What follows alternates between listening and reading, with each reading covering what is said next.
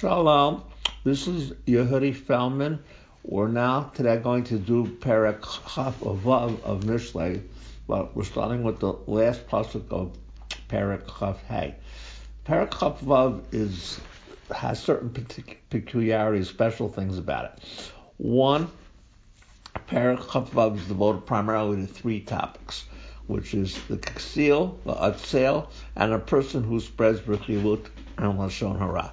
Those were favorite topics in Mishlei, but this whole parak is pretty much devoted to these three topics.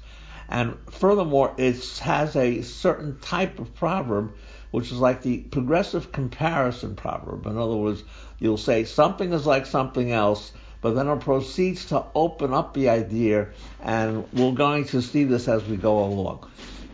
Ein choma ish asher And here what this means is people who talk too much. They're like a wall, a city without a wall. Keep in mind that in ancient times, a city without a wall was considered a totally unprotected city, so that anybody could come in and anybody could go out. And the first thing you had to do to make a city secure was to build a wall. That's what the book of Nehemiah is about. Nehemiah leaves his position as the Secretary of State of the Persian Empire in order to become essentially the mayor of Jerusalem. And his first job is to see to it Jerusalem has a wall. Without a wall, they cannot really have a community, and so protection is absolutely necessary. And a person who doesn't put a wall over their mouth ends up like a, such a city. Kash, kash, kasheleg bakayitz, v'chamatar bakatzir, kain lo naveh lekasil. We're now going to have 12 psukim in a row, all dealing with one of Sefer Mishlei's favorite bugaboos, the ksil, the fool. Now, snow in the summertime and rain in the summertime, both of which don't occur in Eretz Yisrael normally, and are unwelcome. So too, giving honor to a fool is a very unwelcome thing. Community should never do that. It cheapens honor and essentially makes fools look like people you should honor. In the previous parak, we praised Tzinat Sheleg, but that just meant a cool breeze in the summertime. The actual snow in the summertime is very unwelcome. Lanud v'kadror la'uf kain tinam lo tavo. The idea being that just like when you release a bird, you can't be sure the bird's going to come back so too when you go ahead and say something bad about a person that is not really uh, not really basically something that should be said, it could either end up bouncing on your head or it will not come about. Shot lasus meteg lachamor v'shevet legev kasilim. The only way you get the fool to do the right thing is to whip them. This mashal is used in the Midrash on Parshat Va'era that why did Pharaoh need ten makot? Because he was a fool. Anybody with any brains would have gotten the message after the first one. Al tan kasil ival to pentish velo gam ata, followed by ane kasil ival to pen yihiyechacham b'hinav caused the real problem in Gemara Masechet Shabbat Daf Bet because the Gemara can't quite understand why it is that you should have two proverbs in a row basically contradicting each other. But of course, the answer to that is that it depends on the circumstances. In English, we have that also. Uh, look before you leap, but he who hesitates is lost. There are times when you should just keep quiet when a fool starts talking because if you respond to the fool, you're going to end up looking like a fool yourself. There are other times when a fool has to be shut up because if somebody doesn't shut them up, the fool's going to actually think that people accept what they're saying. A wise person knows when to speak and when not to speak. Mikatze raglaim chamas shoteh sholeach devarim biyad kitzil. A person who uses a fool as their messenger for any type of task is basically like a person who drinks poison or cuts off their legs at the knee. In other words, the sheker ain't no raglayim, and the ksil has no raglayim. If you want a message done, if you want a task done, then either delegate it to someone who's capable of doing it wants to do it, or else do it yourself. And if it isn't done properly, don't complain about the person you delegated it to, that you should not have delegated it to. It is your failure in judgment, not that person's. And the next mashal says pretty much the same. But keep in mind that even if the message is similar, the the metaphors are different and they're just beautiful. To go around when a ksil quotes a proverb, it's like a person who can't walk, a cripple trying to walk. In other words, putting a sensible thing in the mouth of a fool makes it sound unsensible.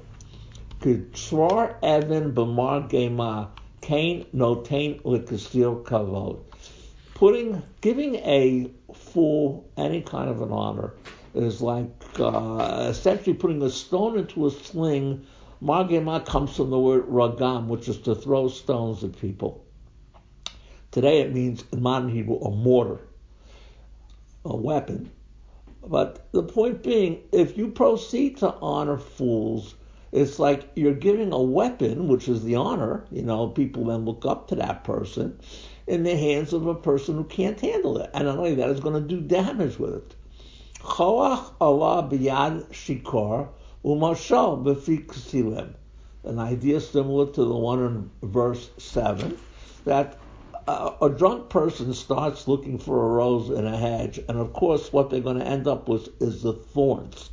So, too, when a ksil quotes something that sounds sensible, it's going to be turned by the ksil into something unsensible, and it'll end up sounding like a thorn. Rav Mecholel Kol V'socher Kesil V'socher Ovrim. This is a difficult verse. The word Rav does not in the Tanakh ever mean something like Rav means today, you know, a Chacham, rabbi. In the Tanakh, it either means a great person, or it means a great deal of people, but it also has a sense of a hunter. And this is why the Mepharshim understood it's like roveh, meaning a person who shoots arrows in every direction without knowing where they're shooting them is a person who hires a fool or hires just a passerby to deliver an important message. Shav kisil shoneh Like a dog going back to consume its vomit, so too a fool proceeds to continue with their folly. Masechet Yom the Gemara says once you have confessed to a sin this Yom Kippur, don't confess it again the next Yom Kippur unless you did it again. Because it's like you're going back and re, re bringing out something that should have been already put away. People tend to use things that happened that were had negative outcomes with it, thought they had negative outcomes, and they just flog themselves and others for the rest of their lives because of some event that took place who knows when. The best thing to do is to move on and not to just go back and forth over it the way a dog goes back over its, you know, its, its key. Ra'ita ish chacham be'enav tikva l'kasil mimenu.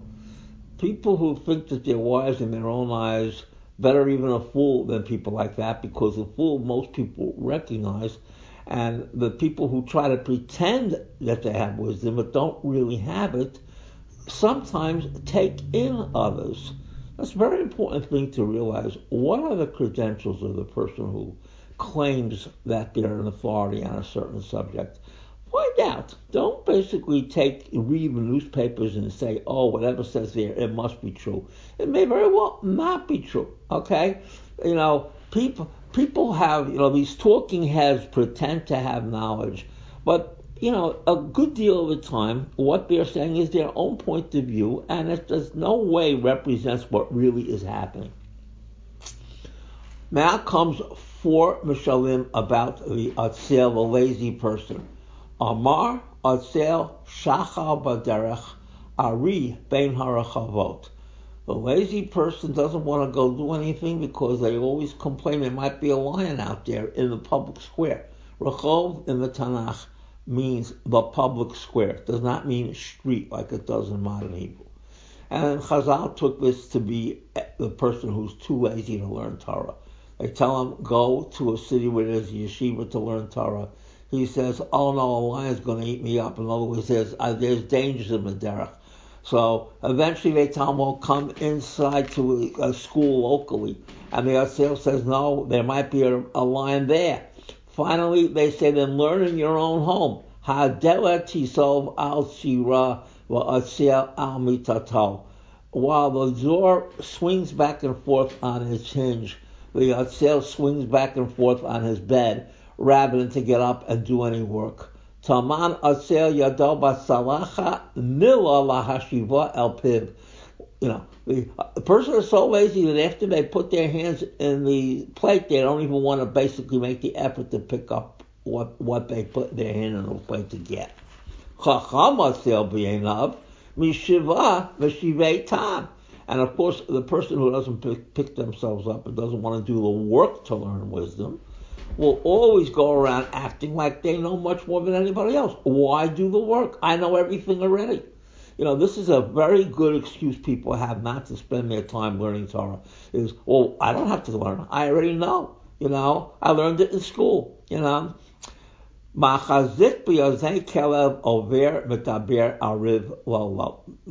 going to have a whole series in Mishalim which talk about people who get involved in strife and quarrels. A person who gets involved in a quarrel that isn't their own quarrel is like you're holding the, the, the ears of a dog. And interestingly enough, Breshit Rabbah takes this to be what Yaakov Avinu does when he sends Malachim to Esav. Esav is on a hunting party, but Yaakov has to go ahead and stir him up. You know, don't stir up the dog; it might bite. And on top of that, you have to understand in you know modern America, the pets lobby makes out that dogs are man's best friend and, and, and the usual stuff, you know, and pets are basically like, you know, who knows, they act sometimes like they want to be treated like if they were people. Okay, in the Tanakh, it's just the opposite. Dogs are absolutely the lowest of the low in the Tanakh. You know, with Me'Yisrael, lo yecharas kelev l'shono. When a person wants to compare themselves to the lowest creature imaginable, they would say, am I like a kelev? Avner Ben Ner says that in chapter uh, 2 of, of Shmuel Bet. Kimit la Leah hayore zikim chisim v'amavet. And then Cain ish rima reyehu v'amar halo misachek ani. Now, at the beginning of the unit starting chapter 25, 25 through 29, I stated that just like the mid unit of Mishlei, 10 to 22, had 375 verses in the Gematria Shlomo, so too this unit that talks about how Chizkiyahu's men, you know, wrote it over, has 136 verses to the minyan of Chizkiyahu. But the problem is it actually has 137 verses. And I promise that I'm going to show the place where there's really two verses, one verse has been split up into two.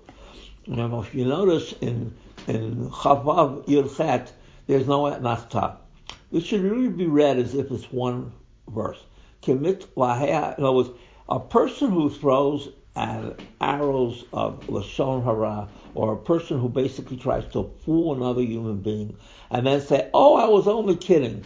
It's like Shaul throwing the sword at David and then saying, or the Chanit, and then saying, oh, it was an accident. Oh, I was looking somewhere else. Basically, this is not an accident, and, and the person who does that, you know, is looking for trouble and usually will find it. The efes madon. In order for quarrels to break out, there have to be people whose who are interested in stirring up quarrels. If those people are isolated from the rest of the community, usually there won't be any quarrels. In other words, you get the feeling sometimes that there are people who are professional, that all they think of doing is stirring up quarrels. Like those people in Portland, Oregon, who after Trump was elected start demonstrating in the streets, but it turns out that half of them didn't even bother to vote. The Nirgan is the whisperer about whom we're going to say more uh, in verse 22. Pecham l'gachalim, le'esh, midyanim riv. Just like the fire doesn't, you know, start up without charcoal and wood, so too quarrels don't start without people who want to start them. And it, it's hard to get a fire started, but once it's started, you throw a little more on it and it just goes up. In other words, that's another thing about quarrels. You know, Divrei Nirgan kimitlahamim v'heim yardu chadrei vaten. There was a very similar proverb earlier in Mishlei. The point being, they're like the, the whisperers. People want to listen. Oh, what are you whispering? What are you whispering? Must be something really worth listening to. Let me hear it too. And before you know it, it's going down everybody's throat. Everybody has to hear it. The Midrash makes a mashal from this in, in Sifrei Devarim. Uh, that this was the Israelites when they found out the report of the Meraglim. So it says, "Vateragnu bi'alechem lemor b'sinat Hashem otanu hotzionu me'eretz Mitzrayim." In other words, when they started whispering about what the spies had reported, this somewhat negative report, before you knew it, it, it turned out that what was being whispered is, why did Hashem take us out of Egypt? Because He hated us. Now, how, how could anyone really believe that? You know, but as a practical matter, that's what this type of whispering leads to. It goes from one to another, it gets distorted. Before you know it, everybody's whispering something that never even happened in the first place. Kesef sigim svatayim dokim. Just like, you know, people cover up a fake piece of, you know, diamond with, with something that looks half real, or a wood chest is covered up with gold without making clear what this is all about. So too are people who basically walk around with hot lips but a bad heart, and the classic example of this is Avshalom. Avshalom basically was standing by the uh, gate, and people would come into the gate of justice, and he would kiss people and tell them, you know, when they would come down to bow to him, he's the crown prince with chariots and who knows what. He would go ahead and kiss and all of them and say, "Oh, if you make me the ruler, I'm going to give everyone justice, meaning I'll make every single quarrel come out the way the person who's initiating it is." Of course, that's impossible, but people bought into the demagogue. And the next thing we know, Vayiganev Avshalom at Lev Anshe B'nai Yisrael. And that's exactly what we're having in this series of psukim. B'sfatav yinacher sonei uvekirbo yashit mirma. Yinacher is a nifal, which means something like a hitpa'el. In other words, lehitnaker is to masquerade. And so people use their lips to hide what they really think. The great French diplomat Maurice Talleyrand said that God gave people tongues so they could hide what they really think. Now that's of course what diplomats do, but that's definitely not what normal people should be doing. In other words, you know, say exactly what you don't mean.